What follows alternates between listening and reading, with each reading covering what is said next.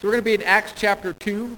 And as we possibly turn to Acts chapter 2, uh, I want to mention something about prophecy. You know, prophecy in our day and age is a really big deal. Uh, you can find preachers online that are always predicting, always saying what's supposed to come, because uh, people are eager to figure out what is going on. I think we all want to know and understand what's going on. Uh, people get curious about the Antichrist. People get curious about the mark of the beast people get uh, curious about the rapture, and I sure hope that happens, and it happens soon. And people are curious about the second coming of Christ. And the Bible is full of prophecies that talk about those things. And if you want to talk about those things, I would encourage you to come talk to me about those. I would encourage you to, to read your Bible and to find out about those because those are not the kind of prophecies we're going to be discussing today. In Acts chapter 2 is where we're at. We're going to be looking at three lesser well-known prophecies that are still pointing to the same truth. Jesus is coming back, and Jesus is coming back soon. I want to pray and ask God that he would help us to grasp this reality and that he would change us and change our lives according to what he wants to speak to us today. Father God, this is your word, and God, this is your time. And God, I'm just your tool, I'm just your microphone, and I just pray that you would speak through me. God, you know the message that we each need to hear from your word. Please help it to come out loud and clear. Whatever age we are, whatever place we're at in life, God, we need to hear from you, and I pray that that happens in the next half hour or so. Please speak to me and give me your word to say. In Jesus' name. So we're going to be looking at three different prophecies that are related to the return of Christ. First, Peter is going to be talking about a prophecy that is ongoing, that he's going to start with where they're at in Jerusalem at that point. Then he's going to go backwards and talk about a prophecy that is, has already been fulfilled in recent days. And then we're going to look at something that's supposed to be happening in the future. So we're going to start out where he is talking in Luke chapter 2, verses 16 through 20. Please note this. This is a prophecy in progress. Now, if you were here last week, uh, or if you are familiar with this passage of Scripture, uh, last week we talked about the apostles were in Jerusalem, and they were sitting in an upstairs room, and they were praying corporately and constantly, which we discussed the week before. And as they're sitting there praying, the Holy Spirit comes down like a tongue of fire and lands on each one of these disciples, and they are able to proclaim the word of God in a tongue that they did not already know. That would be like I speak English. I speak it very well. I maybe, maybe don't enunciate very well, but I understand and speak the, diff- uh, the language of English. That would be like me being all of a sudden able to speak French or to speak German or to speak Italian, whatever language you come up with. That's what it was like for the disciples of those days to be able to speak something that they did not already know. Well, some people heard that, the disciples sharing the wonders of God in their own language, and they got really excited. They got curious. How is this even possible? If you look at these Galileans, we know where they come from. How can they be speaking all these different languages? But there were those who they were making fun of the disciples. They said, these guys have had too much wine. And this is where Peter preaches one of the greatest messages in all of history. Do you know how I know it's one of the greatest messages in all of history? Because verse 41 tells me that. It doesn't use those words, but it says 3,000 people were added to their number that day. How many preachers do you know who has that written on their resume? I preached and 3,000 people oh, got saved. Right? That's not me. Okay? That's what Peter preached. And this is the message we're going to be looking at today. What was it that Peter told these people that was so life-changing that caused them to, to be one of 3,000 people who says, I am no longer going to walk in the ways that I did. I am going to turn and follow Jesus. Three different prophecies. The first is the one that's in progress that was related to what had just taken place. In Acts chapter 2, verse 15, Peter comes to the defense of all the disciples. He says, these men are not drunk as you suppose. It is only nine in the morning. He says, this is what was spoken of through the prophet Joel. This is something that was prophesied a long time ago and is starting to unfold right before your very eyes. It's beginning now, and it's never going to stop until it's completed. And he says, in the last days, I will pour out my spirit on all people. Obviously, that happened last week. when the disciples were given this ability to speak in tongues, that they didn't grow up speaking. They, they were able to just start talking, and a different language came out. And it says this is for all people. We talked about this last week as well, that the filling of the Holy Spirit is not just for the disciples. It's not just for the spiritual elites. It's not just for the pastors and the missionaries. This is something that God wants for you too. A.W. Tozer says the spirit-filled life is not a special deluxe edition of Christianity. It's part and parcel of the total plan of God for his people. Something that, that this pouring of the Holy Spirit is supposed to come upon all believers. In one sense that you have it as a guarantee that you have eternal life, that you're not going to lose your salvation, but then the Holy Spirit wants to work through you to do something more. We looked last week a little bit at the fruit of the Spirit. He wants you to have love and joy and peace and patience. He, he gave you a spiritual gift. He wants to use that in your life. And this is what's going to take place starting at that point and is continuing. And he says that, uh, if you look at that, it says, they, your sons and your daughters will prophesy. Prophesying is something that we think of naturally as foretelling future events. And that's some of what that, that, that uh, word means. But it also means to utter or declare something that was not already known. God is going to give people a message to say that is not prophetic, but it's something that is not exactly written in Scripture that he wants them to know. But it also means to teach, to refute, to comfort other people. And that is what prophecy also means. So there's going that happens all the time. People give a word of encouragement. They give a word of truth from Scripture, and they say, I want you to, to hear these words of God. So that people are going to be prophesying in the last days. It says that people are going to be uh, having visions in the last days. In Acts chapter 9, we're going to get to this at some point in the future, Lord willing. A guy by the name of Ananias has a vision. Uh, Paul, or, who is first known as Saul, is on his way to Damascus to rip out all these Christians and yank them back to Jerusalem and throw them into jail. And Jesus and him have a little conversation. Jesus says to Saul, why are you persecuting me? And, and Saul says, who are you, Lord?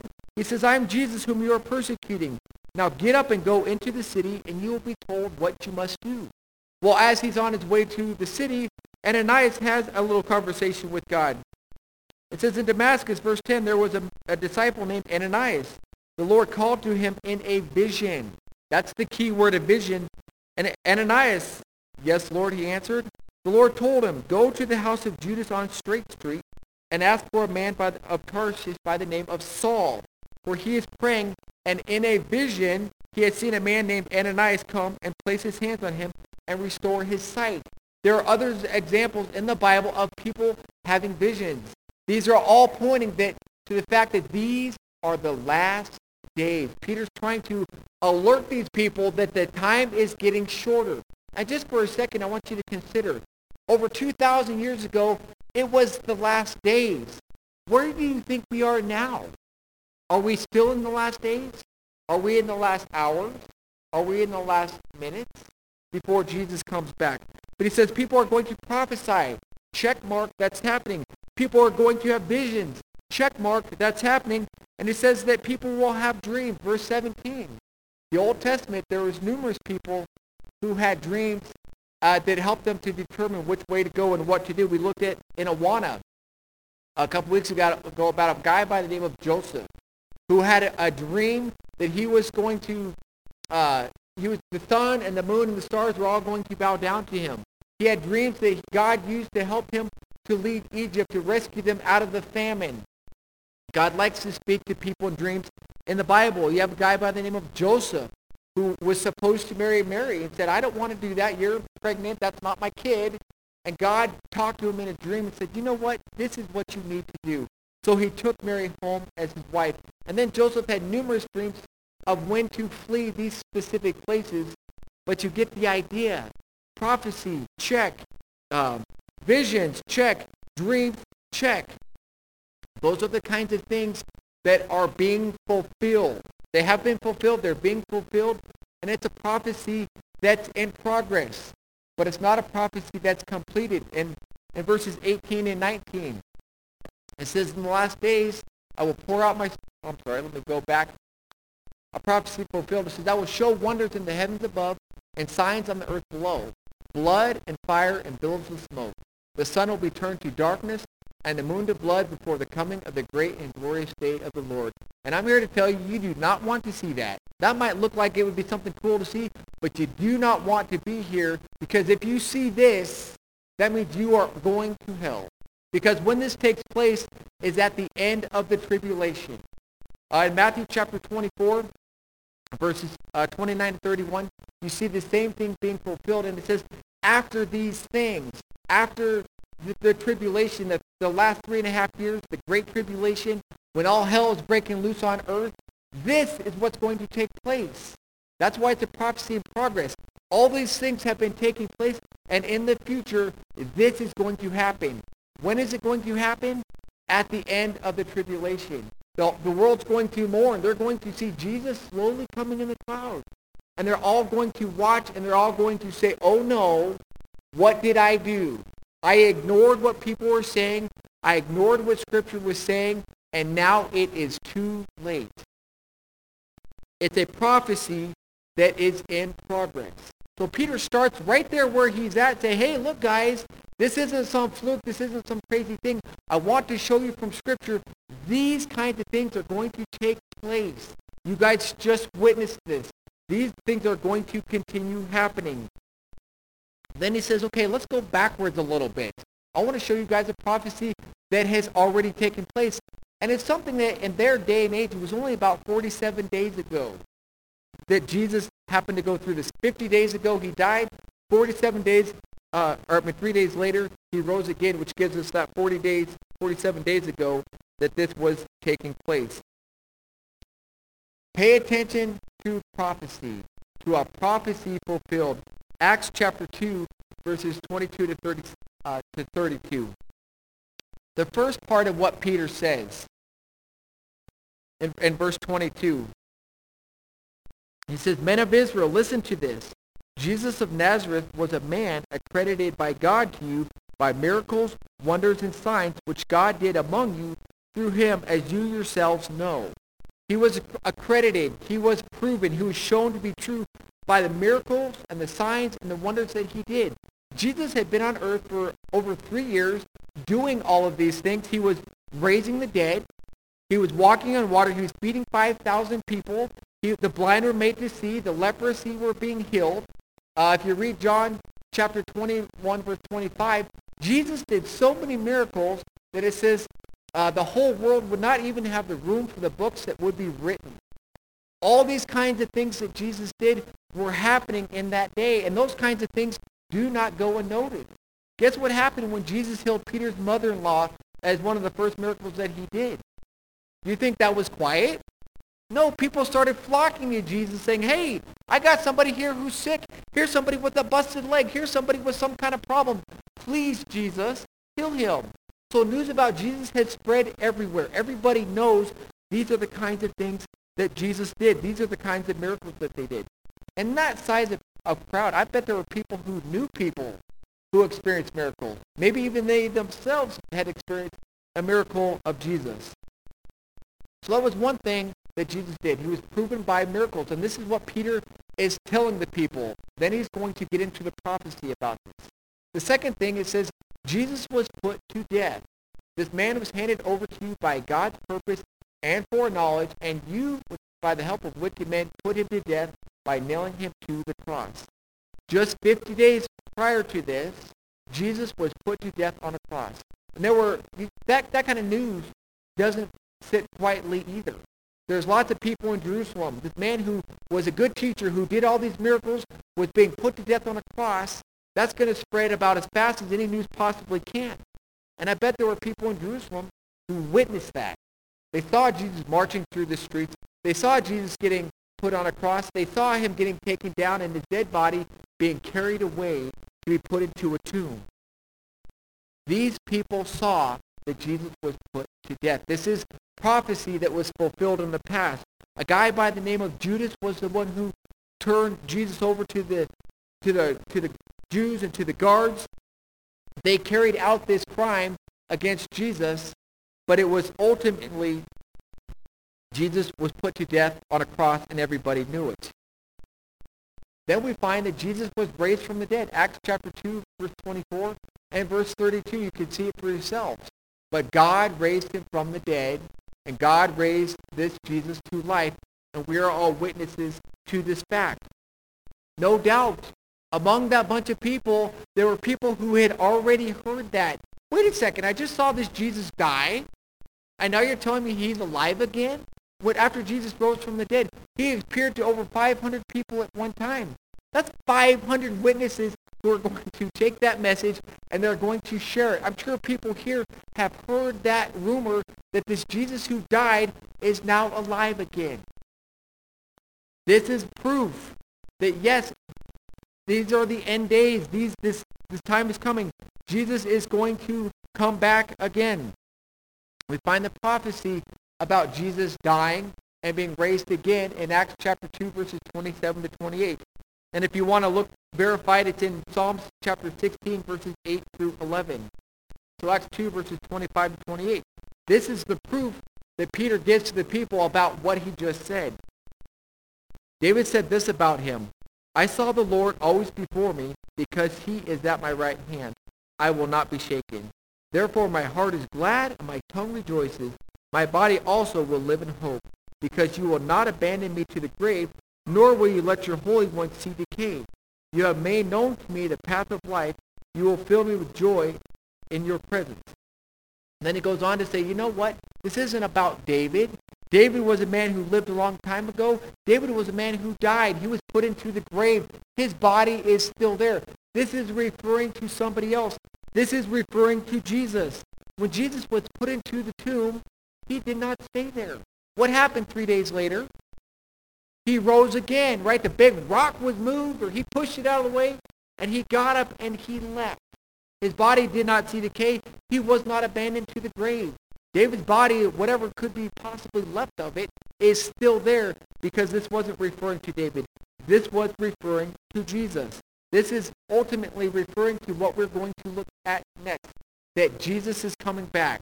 We saw a prophecy in progress. They're witnessing it right before their very eyes, the Holy Spirit being poured out on people. He says that's happening because look what happened to Jesus who died on a cross. And he rose again. And now because we know those things are true, guess what is coming? A prophecy, again, that I call uh, a prophecy in progress or a prophecy that's in the future. Acts chapter 2, verses 33 to 36. Peter talks a little bit first, and then he goes back into the prophecy. Verse 32 says, God raised this Jesus to life, and we are witnesses of this fact. Exalted to the right hand of God, he has received from the Father the promised Holy Spirit and has poured out what you now see and hear. Jesus, he rose from the dead. People knew that he had risen from the dead. They knew he died. They knew he had risen from the dead. And now where's Jesus? Jesus is at the right hand of God.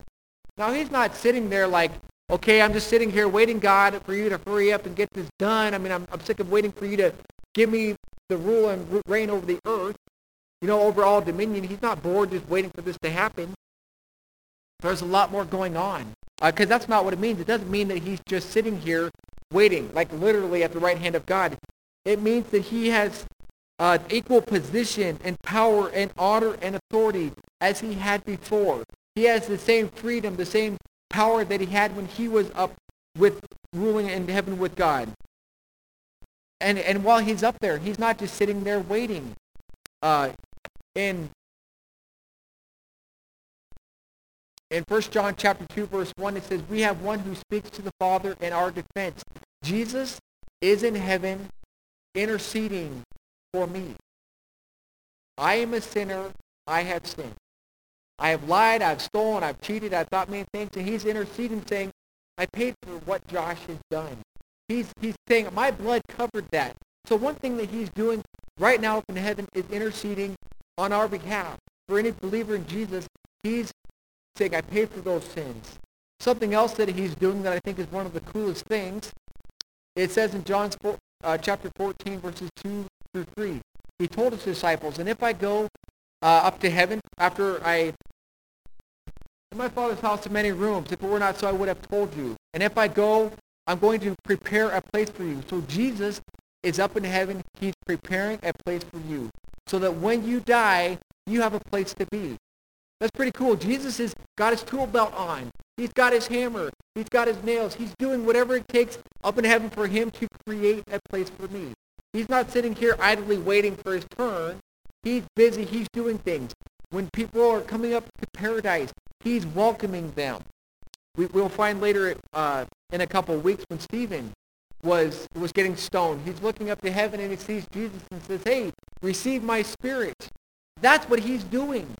He's got the same power, the same rule, the same authority that he had before. He just gets to experience that once again. This prophecy, uh, um, the Lord said to my Lord, sit in my right hand until I make your enemies a footstep for your feet, is found in Psalms 110. So in one sense, he is already up in heaven. He has the rule and the reign and the power and authority that he had before but his enemies aren't officially put at under his feet. That is going to take place when he comes back in the clouds and he rules over creation for all eternity. His enemies are eventually going to be put under his foot. You know, in the ancient days when they were going to defeat their enemies, they'd stick their neck, their foot on their neck, and that person is not going anywhere. I have my spear, I have my sword, I have whatever it takes, and it's a picture that of victory. Oh, and that's the kind of picture that Jesus is, that, or that Peter's presenting that Jesus is going to have. He's going to have victory over his enemy. And you might say, no way, that's not me. But let me tell you, Philippians 2, chapter 10 says, one day, every knee is going to bow. One day, every tongue is going to confess. I don't care who. I don't care if it's Adolf Hitler. I don't care if it's your worst enemy. I don't care if it's somebody who his neck is going to be forced down there. But it says that every knee is going to bow, like it or not. And your tongue is going to confess that Jesus Christ is Lord. Jesus is ultimately going to have his victory whether anybody likes it or not. And today we're being encouraged to happily bow our knee before Jesus, to happily and willingly confess that Jesus Christ is Lord. Not to be forced down, but to willingly do that because we have surrendered our life to Jesus, we have trusted him for salvation, and we have eternal life. Three different prophecies. One that's in the progress of being fulfilled. We, we, we see these things. One that was happened in the past that proved what is going to come. What is the response to all this? I want you to notice the response of the people. Verse 37 to 39, it says, When the people heard this, they were cut to the heart and said to Peter and to the other apostles, Brothers, what shall we do? They were cut to the heart. It hurt them. They were sad. They were grieved because they understood that it was their sin that put Jesus on the cross. They knew that they were guilty. They knew instinctively through the Holy Spirit, they knew that they were that person. They knew that they needed Jesus. And they were heartbroken, just like what our sin should do to us. It should break our hearts. Because we deserve what we're not going to get what we deserve if we put our trust in Jesus. I deserve eternity in hell. And that's what these people felt. But they didn't leave feeling sad and defeated. They said, okay, we're going to be proactive about this. They said, what are we going to do about this? Please tell me. Please let me know. What do I do? I don't want what I deserve. I want what I don't deserve. I want that grace. And Peter told them. He says, look, this is what you need to do. He says you need to repent. He said when, uh, the idea of repenting is that I'm going one way, and even a kid could understand this, right? I'm going one way. Repent means I'm going the other way. And what Peter's saying is you turn from your sin and you are turning to Jesus. That's exactly what these people are doing. It's not just, I'm going to try to be good and stop doing things wrong. I'm saying no to my sin, and I'm saying yes to Jesus. Acts chapter 2, verse 21 says, Everyone who calls on the name of the Lord Jesus Christ will be saved.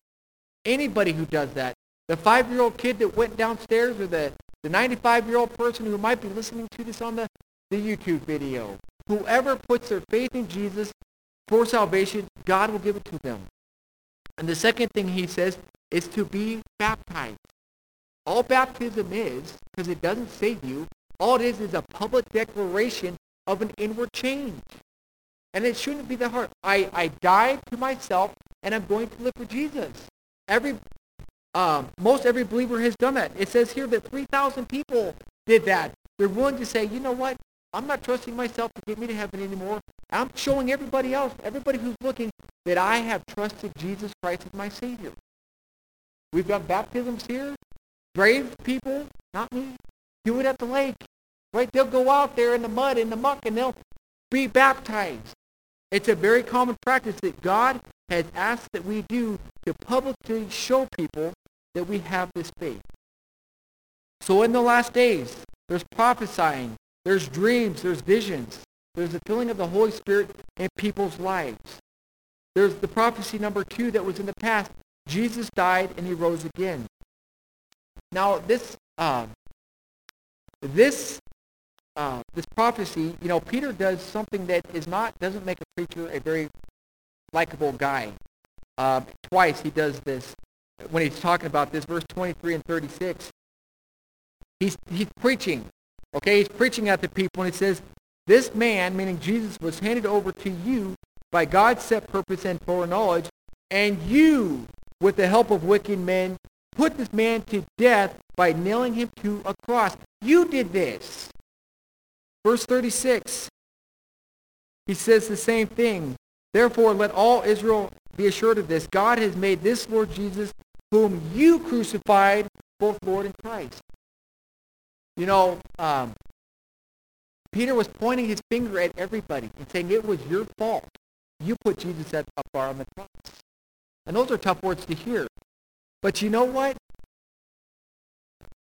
If I was there guess who Peter would be pointing at? He would be pointing at me. And Peter would be right.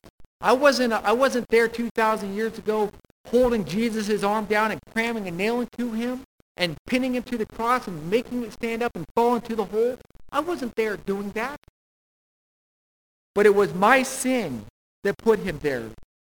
It was my lies, my lust, my outburst of anger, my theft, my wickedness, my evil thoughts that put Jesus on the cross. And if, Peter, if you were there, I hate to say it, but Peter would be pointing at you too. Because Romans 3.23 says, we have all sinned. Every single one of us has sinned and fallen short of the glory of God. The perfect standard that God says we got to live if we're going to get to heaven. We have all missed that point. And then prophecy number three Jesus is sitting at the right hand of God, and one day he is going to rule and reign over all creation. One day every knee is going to bow, and every tongue is going to confess that Jesus Christ is Lord. So what? So what? What is your response going to be?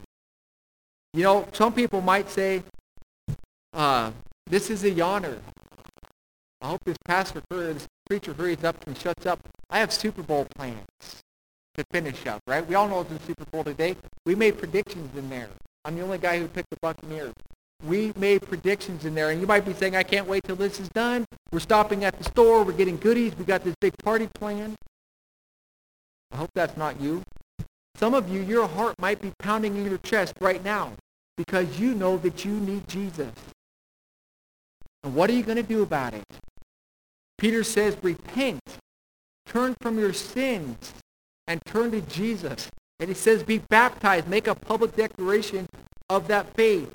Verse 21, it says, everyone who calls on the name of the Lord will be saved. That refers to you too. If you turn to Jesus for salvation, you will gain eternal life. We all need to do that because we have all sinned.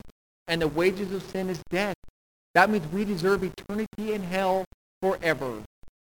But God says, I love that guy. Josh, even though he screws up all the time, I love him. And I love people everywhere. And so I'm going to make it happen. Romans 5, 8, God demonstrates his love for us in this while we were still sinners. When we said, I don't want anything to do with God. I don't want anything to do with church. I don't care about anything right or wrong. God says, I'm going to pay for those people's sins because he loved us. And Romans 10, 9 says, if you confess with your mouth Jesus is Lord and believe in your heart that God raised him from the dead, you will be saved. It's that simple. You don't have to get your life cleaned up first. You don't have to go to church first. You don't have to try to do all sorts of good things first. Come just as you are to Jesus, and he will give you eternal life. So we have the yawner, the person ready for the Super Bowl. We have the heart pounder. And we have the person who's sitting there that has peace. And that's me. I have peace because I have already put my faith in Jesus. He could come back right now, and I'm ready to go because all I needed was Jesus. I don't need anything else. And I'm going to have eternal life. I'm going to have hope for all eternity because I've trusted Jesus. So you're going to fit in one of those three categories. And if you have the peace like I have the peace, I'm glad that you have the peace. But I would encourage you to do the same two things that I need to do. And I still, I still struggle, I still try to do. One is to repent of the sin that's in my life. We talked about last week, to be filled with the Holy Spirit. I can't be walking in sin. I got to get rid of all that sin in my life. I got to pursue, set my mind on things above that the Holy Spirit would be happy with. Reading God's Word, praying, fellowshipping with other believers, uh, doing what it is that God asked me to do in his Word.